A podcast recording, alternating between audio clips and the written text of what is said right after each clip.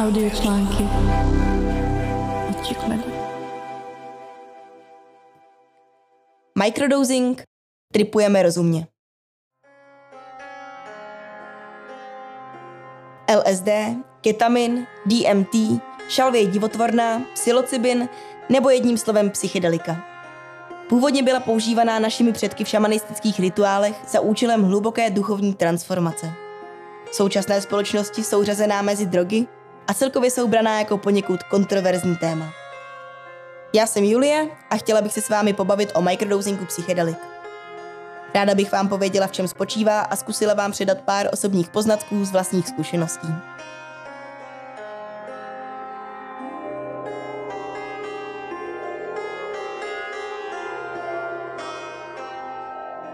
Psychedelika jsou psychoaktivní látky patřící do skupiny halucinogenů. Všeobecně jsou známé tím, že mění stav vědomí, myšlení i emotivity. Proto, když se řekne slovo trip, pravděpodobně si hodně z nás představí výlet do pokrouceného světa plného halucinací a intenzivních barev. A ano, i toto může být forma tripu, kterou po užití větší dávky psychedelik lze zažít.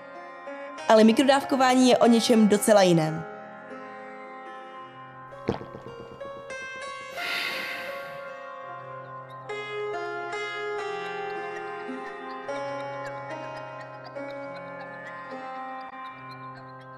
Microdosing neboli mikrodávkování je poměrně nový pojem a pro mnoho lidí zatím neznámý.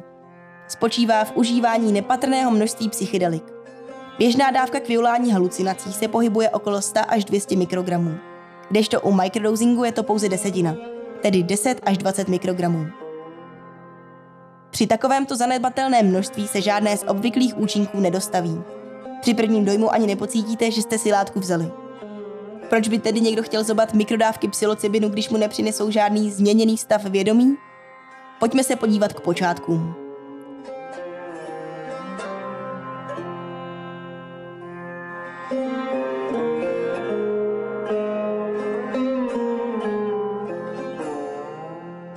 S mikrodávkováním přišel James Fediman, psycholog známý svým důkladným výzkumem psychedelik.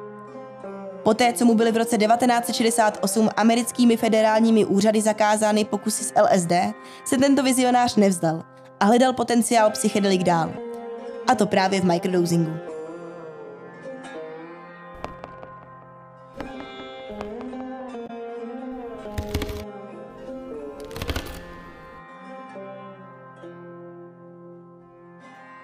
Hlavním důvodem k užívání psychedelik touto cestou by měl být jejich užitek v každodenním životě.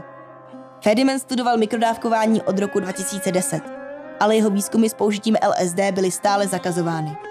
Sehnal si proto síť dobrovolníků. Ti užívali mikrodávky LSD sami a Fedimanovi pak jen zasílali záznamy denních dávek a toho, co dělali a jak se u toho cítili. Dobrovolníci popisovali ve svém životě drobné změny, které měly spíše dlouhodobější trvání. Zažívali pocity zvýšené kreativity, svobodomyslnosti, soustředěnosti nebo výkonnosti. Ukázalo se, že psychotropní látky působí na část mozku, která zůstává v běžném životě neaktivní. Testovaní dobrovolníci navíc tolik nepodléhali depresivnímu myšlení nebo dysfunkčním vzorcům chování. Právě to je další z důvodů, proč jsou v současnosti psychedelika stále více používaná ve spojitosti s terapiemi.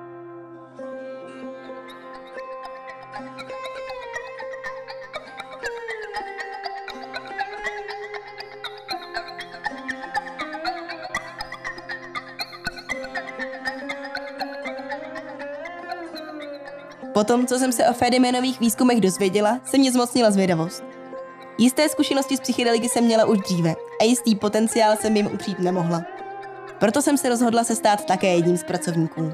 U sebe doma.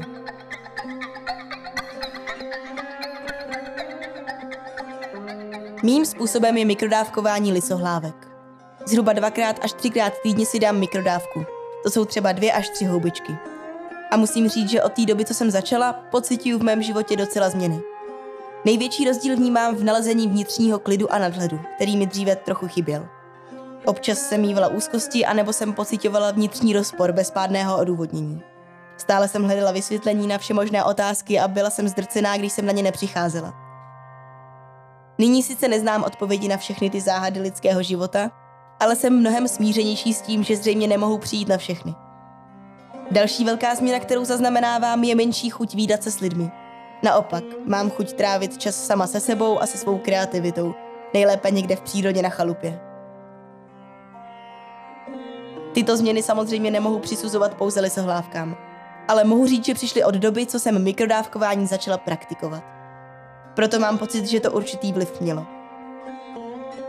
Lisohlávky mi tak mohly být pomocníkem na této cestě a celý proces, tedy mé snažení o nějaké přinastavení již zažitých vzorců, jen podpořit.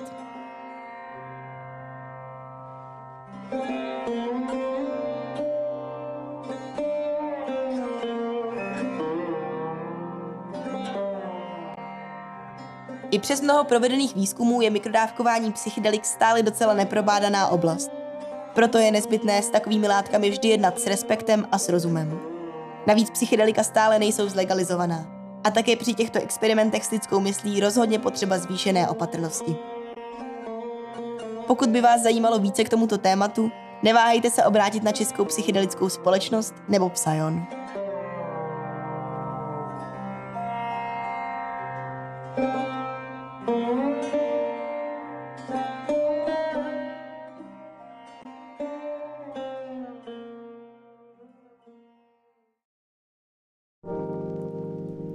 Audiočlánku spolupracovali námět Karolína Šrámková, scénář Julie Brožová, zvuk David Procházka, dramaturgie Barbara Houtková, šéf dramaturg Krištof David.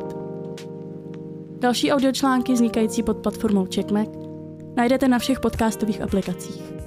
Nezapomeňte také sledovat náš web checkmack.cz a všechny naše sociální sítě aby vám neunikly žádné nové články, videa a podcasty. Pokud vás naše tvorba baví, můžete nás podpořit i na Patreonu nebo nákupem produktů z našeho e-shopu. Děkujeme.